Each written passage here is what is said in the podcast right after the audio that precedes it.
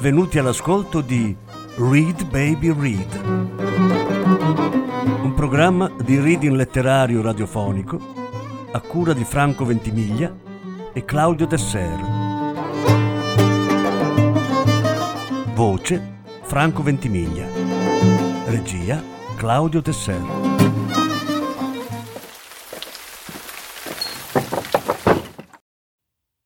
Gus Kyer, mio padre è un PPP. Lettura in sei parti. Seconda parte.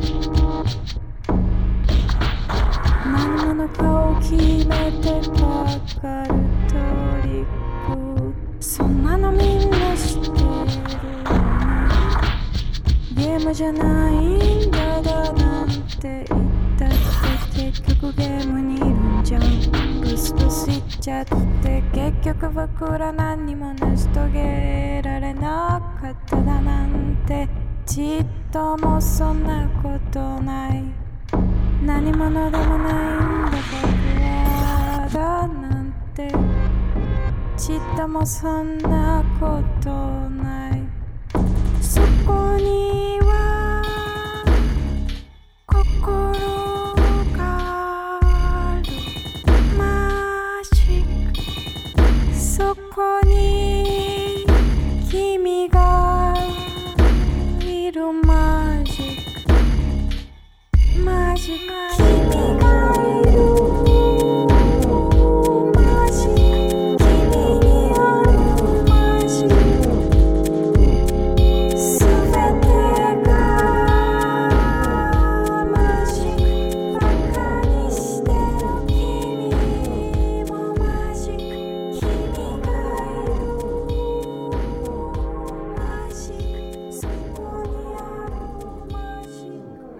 Capitolo 3 in cui impariamo come non appendere una bandiera.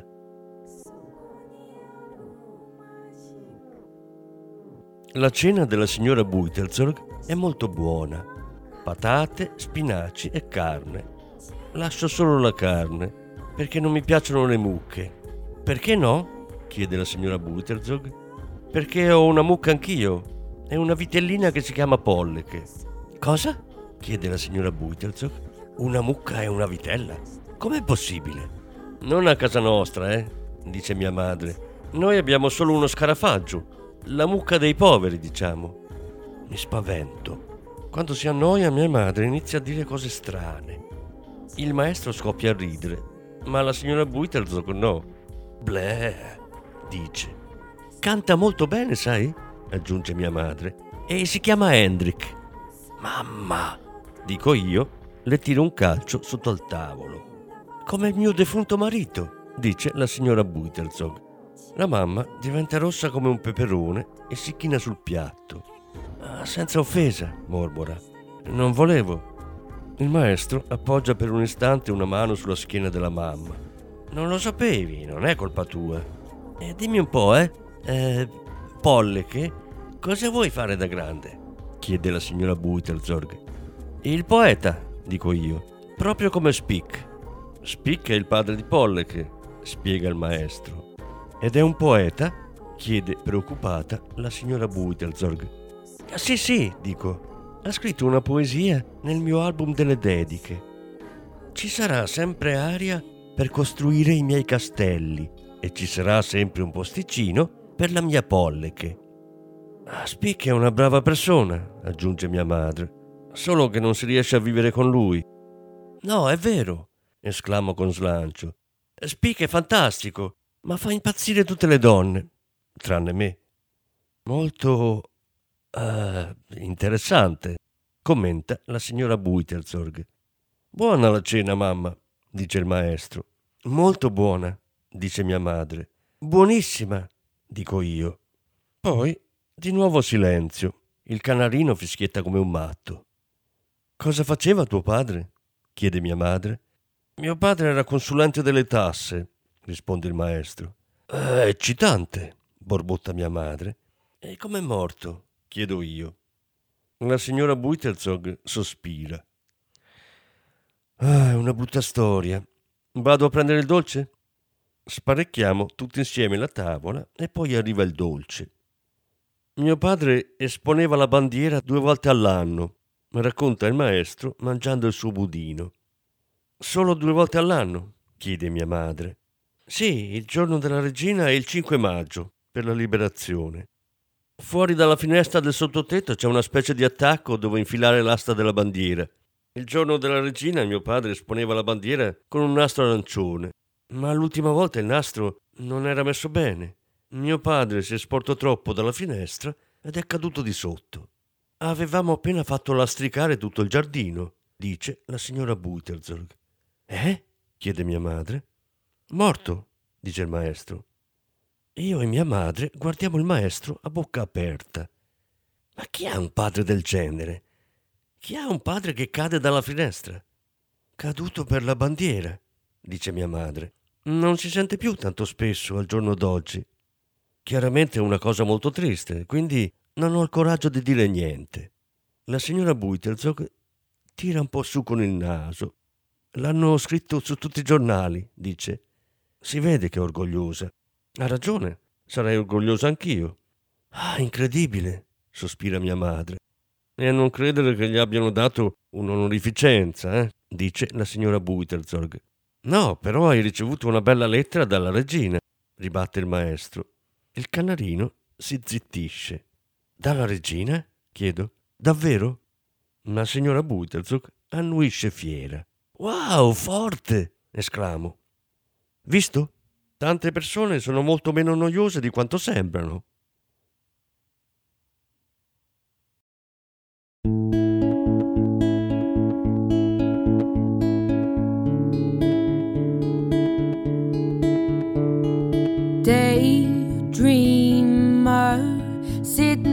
The sea, soaking up the sun. He is a real lover of making up the past and feeling up his girl like he's never felt a figure before.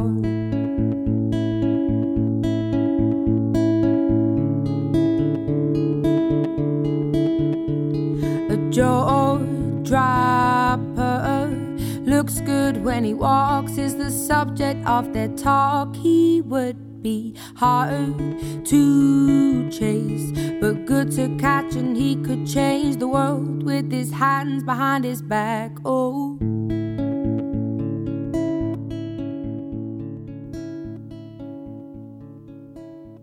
Capitolo 4 in cui scopro che pregare serve, vedo Tom che bacia una ragazza e confesso cosa vorrei ancora di più di un pony.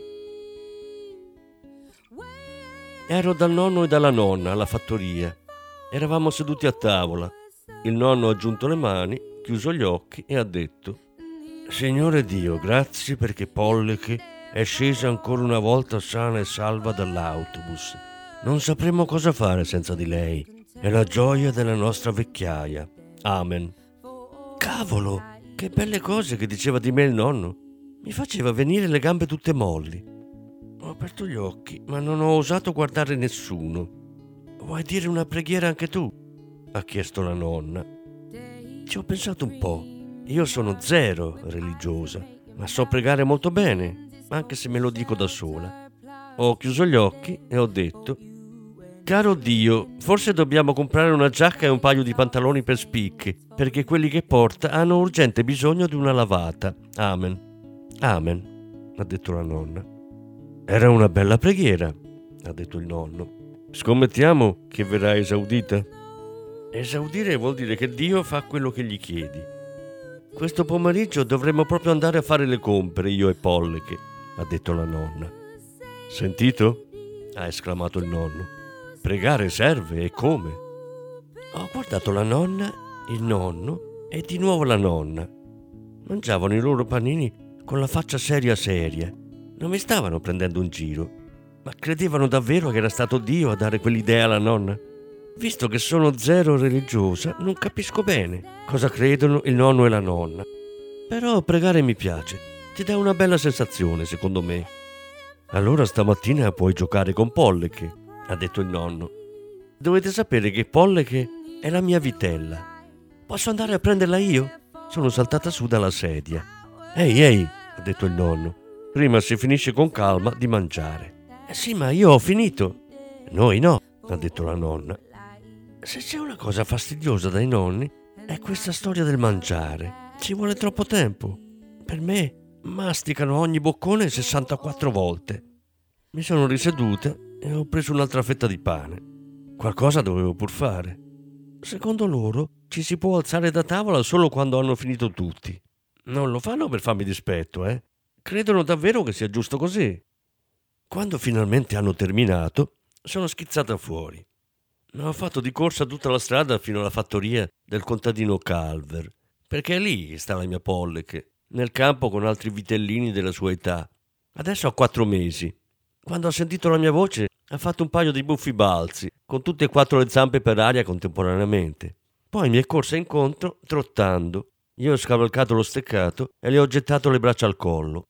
Ho dovuto aggrapparmi perché era scatenata e scuoteva la testa. È diventata fortissima.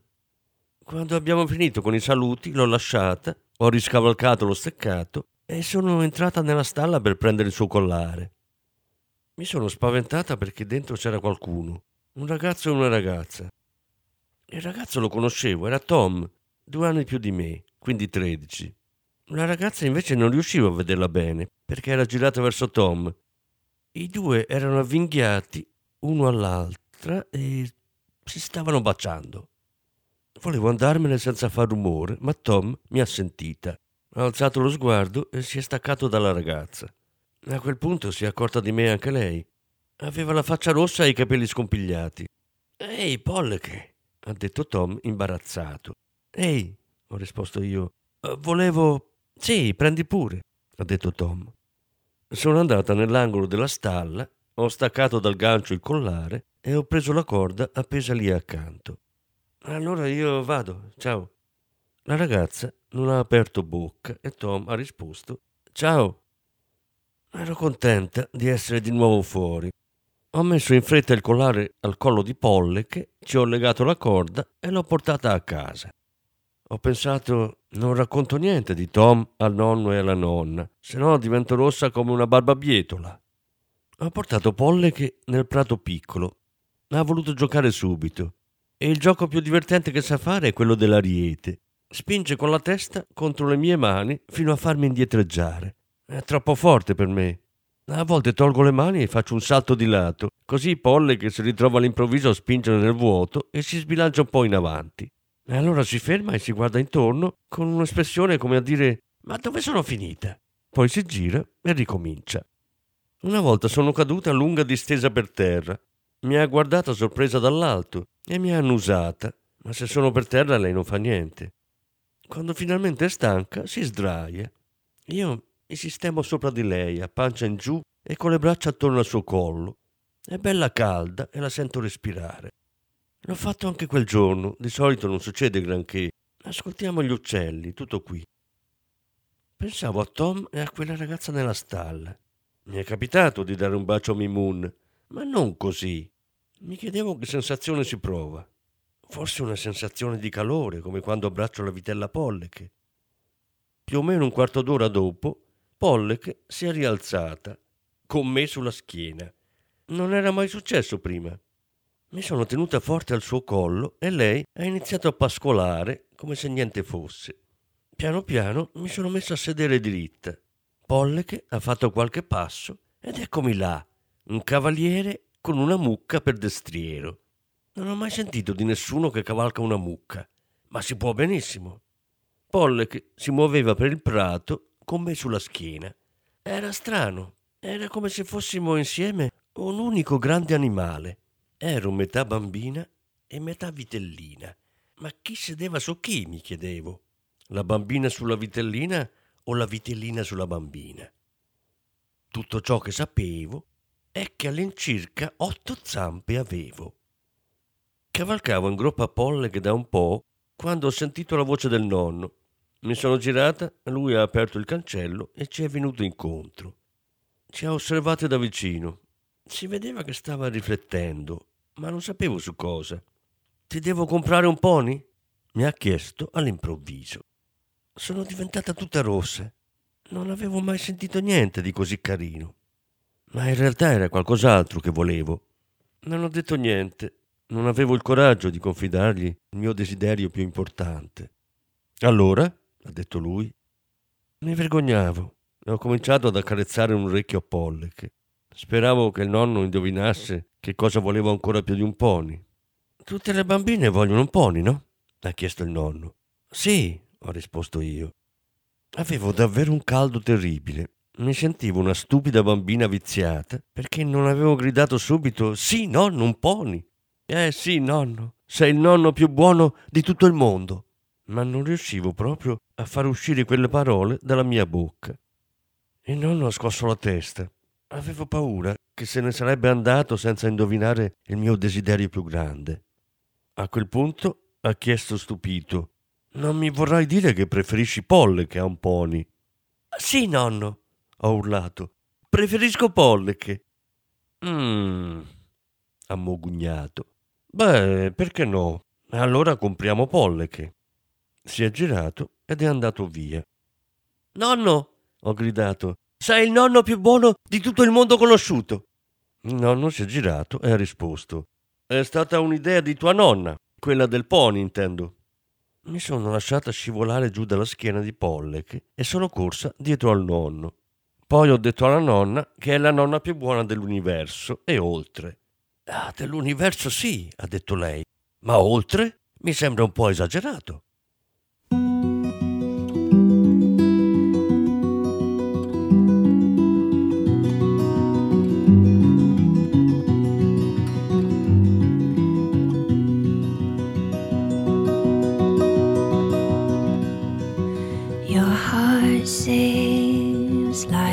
care.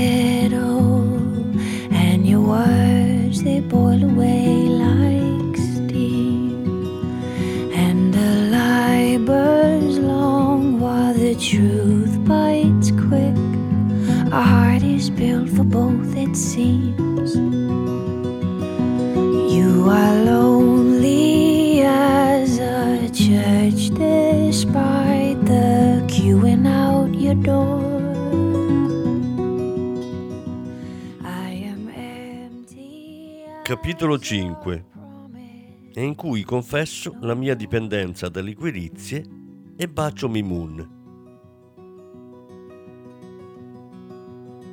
Domenica sera arrivo a casa carica come un mulo. Io e la nonna abbiamo comprato una giacca, un paio di pantaloni, dieci paia di mutande, cinque paia di calzini e un maglione per spic. Lascio la grande busta di plastica e la mia borsa da viaggio sotto l'attaccapanni e grido Ehi mamma! Silenzio. Entro in salotto e trovo la mamma seduta sul divano. Ehi mamma! Dico. Ciao Polleche. C'è qualcosa che non va? Chiedo preoccupata. Dov'è Walter? Di sopra, risponde mia madre. Devo parlarti.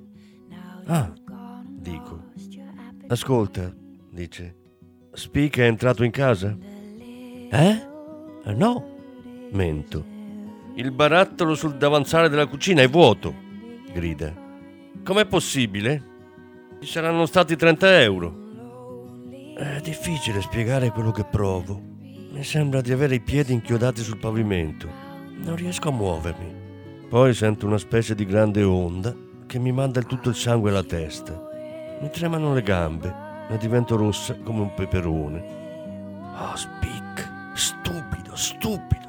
Stupido che non sei altro, penso, ma stringo le labbra e non dico niente. Eh no, strilla mia madre, si alza e inizia a camminare avanti e indietro. Eh no, non vorrai farmi credere di essere stata tu, tanto non ci casco. Invece sì, farfuglio. È così, sono stata io, davvero. Ho comprato le liquirizie, non so cosa farci, sono dipendente. Oh no, Pollock, oh no. Sospira e fa un sorriso così buono che mi vengono le gambe molli. Spic è entrato in casa, ne sono sicura. No, grido, no! E se non mi credi non voglio più avere niente a che fare con te. Adios! Mi precipito in corridoio e corro di sopra. Ehi! urla mia madre, ansimando ai piedi delle scale. Vieni giù, signorina, immediatamente! Quando mia madre mi chiama signorina, è meglio stare attenti. Quindi scendo lentamente le scale. Quando sono davanti a lei, mi prende per il mento e cerca di guardarmi negli occhi. Perché mi racconti bugie? Non racconto bugie, grido. Mi arrabbio sempre un sacco se qualcuno mi dice che racconto bugie, soprattutto se le racconto perché le bugie non si raccontano per divertimento. Quindi non è giusto che ti dicano che racconti bugie se racconti bugie. Mia madre mi lascia il mento e sorride. Mi sento così da schifo che avrebbe anche potuto darmi una sberla. Abbasso in fretta gli occhi e fisso le scarpe. Lei mi prende per mano e mi trascina in salotto. Sprofondiamo nel divano. Sono una stupida, sospira. E tu sei una brava ragazza. Non me l'aspettavo. Così alzo lo sguardo per vedere se dice sul serio. Dice sul serio. Mi fa una carezza sui capelli. Però sei lo stesso in punizione. Alzo le spalle. Cosa vuoi che mi interessi della punizione? Non comprerai liquirizie per un mese intero, dice. E se sgarri sono guai. Mi viene quasi da ridere. Adesso crederà che sono dipendente per davvero. Mi trattengo e continuo a guardarmi le scarpe. Sì, mamma, prometto. Poi lei mi abbraccia e ovviamente mi viene da piangere. Buh! ululo. Buh! E il nonno mi compra polliche. Buh! E sono tanto contenta. Buh! Santo cielo, dice. Il nonno e la nonna sono proprio matti, lo sai? Sì, vero, dico io. Ma sono anche tanto buoni. A dire la verità, ci sono tante persone buone. Sì, persone come te, Polliche. Sono loro che fanno girare il mondo. Anch'io vorrei essere buona come te. Sei buona anche tu, a volte. Scoppiamo a ridere tutte e due. Poi sentiamo un rumore per le scale. Il maestro infila la testa in salotto. Adesso posso entrare? chiede. No, risponde mia madre severa. Sì, dai, dico io, perché mi fa pena. Il maestro ha interdetto. Eh, quindi sì o no? Ni, risponde mia madre. Le piace punzecchiarlo, credo. So, rispondo io. Andate a farvi friggere. Il maestro entra e si butta sul divano accanto a noi. Iniziamo a chiacchierare e l'atmosfera si fa allegra. Ah, sì, esclamo. Ho anche un regalo per te. Corro fuori e torno con un pacchettino. Lo do a Walter e lui lo scarta. Che bella scatolina, dice. Aprila, suggerisco io. Dentro ci sono delle forbicine minuscole. Se per esempio ti crescono dei peli dove non vuoi, spiego. Mia madre si butta all'indietro, singhiozzando dal ridere, ma per fortuna il maestro è contento del regalo. Solo quando sono a letto mi rendo conto di quanto sono arrabbiata con Speak. Vedrai, caro mio, ringhio nel cuscino, vedrai come ti sistemo. Ma a pensarci bene, non so proprio come sistemarlo. Sto passeggiando nel parco con Mimun. È strano, insieme facciamo cose abbastanza noiose, ma io non mi annoio mai. Mi piace guardare nei suoi occhi neri e spero sempre che mi sorrida perché mi fa venire le gambe molli. Mi piace sentirlo parlare con un po' di marocco nella voce. È divertente tenerlo per mano. Sembra un po' di stringere un uccellino che tenta di scappare, ma c'è qualcosa di nuovo che mi rozza in testa, qualcosa a cui prima non pensavo mai. Vorrei abbracciarlo, stringermi a lui per sapere com'è. Non puoi parlare così con Dio, dice Mimun. Non puoi dire dammi questo, dammi quello. Una preghiera va imparata a memoria e recitata. Io sono zero religiosa, ribatto. Quindi faccio come mi viene. Ma non si fa, dice lui. Se preghi devi farlo bene. Beh, per fortuna ha funzionato, dico. Ho dei vestiti nuovi per spicco o no? Mimun mi sorride. Hai gambe molli, mollissime. Non credo che Allah se la prenda con te, dice. Non puoi farci niente. Ieri o l'altro ieri mi sarei messa subito a gridare Ma perché? E tu cosa ne sai, sapientone? Ma adesso non lo faccio. Mi sento tenera dentro, mi fermo e dico Vieni qua. Eh? Cosa? Mimun non capisce cosa voglio e diventa rosso. Vieni qua, ripeto. Lo tiro per la mano fino a quando non è davanti a me. Poi gli metto le braccia intorno al collo e lo tiro verso di me. No, Polleche, dice, ma non si tira indietro, rimane fermo, con le mie braccia attorno al collo. Ora devi mettermi le braccia attorno alla vita. Polleche. Si guarda in giro impaurito per controllare se qualcuno ci vede. Ora o mai più, dico io. Non sta bene, sussurra lui. No, è vero, dico. Ma in realtà non so cosa intende dire. Mi passa le braccia attorno alla vita. Io lo tiro verso di me e lo bacio. È una bella sensazione, quindi lo bacio di nuovo. Poi lo lascio. Cavolo, che voglia di liquirizie che ho! esclamo. Lui mette su un muso che non finisce più e gli ho appena dato due baci. Mamma mia! Continuiamo a passeggiare. Gli prendo la mano, ma lui la tira via. Cosa gli succede? Non devi fare così, dice. Così come? chiedo. Così, eh, così. Comincia. Devi aspettare che sia io a baciarti. Non devi iniziare tu, svitata. Ah no? Comincio a innervosirmi un pochino. No, non devi essere così olandese. Una ragazza non deve prendere l'iniziativa, una ragazza deve aspettare. Ah sì? Sbotto. Adesso sono davvero fuori di me. E chi lo dice? Io, grida all'improvviso Mimun. Io e tutti. E chi sono tutti? Urlo. Mimun alza le spalle. È un po' confuso, credo. Beh, tutti, conclude. E poi non deve dire che vuole le liquirizie. È davvero stupido. Io sono olandese. Le liquirizie sono olandesi e a me piacciono le cose olandesi. Non dice più niente, sta pensando. Scuote la testa. Non mi capisci, credo. Siamo usciti dal parco da un po', stiamo camminando in una strada affollata e con molti negozi. Mimun si guarda intorno come se cercasse qualcosa. Aspetta un attimo qua, mi dice, ed entra in un negozio. Due minuti dopo ritorna con in mano un sacchetto. Ecco, nel sacchetto ci sono le liquirizie. Capite perché amo Mimun? È così carino. Ne vuoi una anche tu? gli chiedo. Non la vuole, non gli piace. E se magari una volta ti bacio, dice, poi non dire subito che vuoi le liquirizie. Ok, rispondo. E cosa devo dire allora? Niente, semplicemente non dici niente per un po'. Va bene. Mi dà un bacio sulla guancia e per un po' non dico niente. Quel che è giusto è giusto. Dopo il bacio che mi hai dato, il silenzio è calato. Te l'ho promesso, no? Mastico la liquirizia e me ne sto zitta per un po'.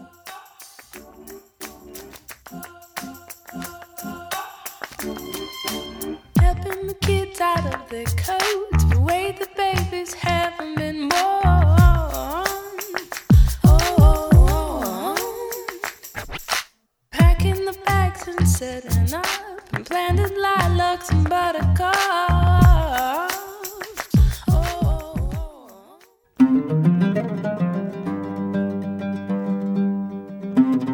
Avete ascoltato Read Baby Read un programma di reading letterario radiofonico a cura di Franco Ventimiglia e Claudio Tesser.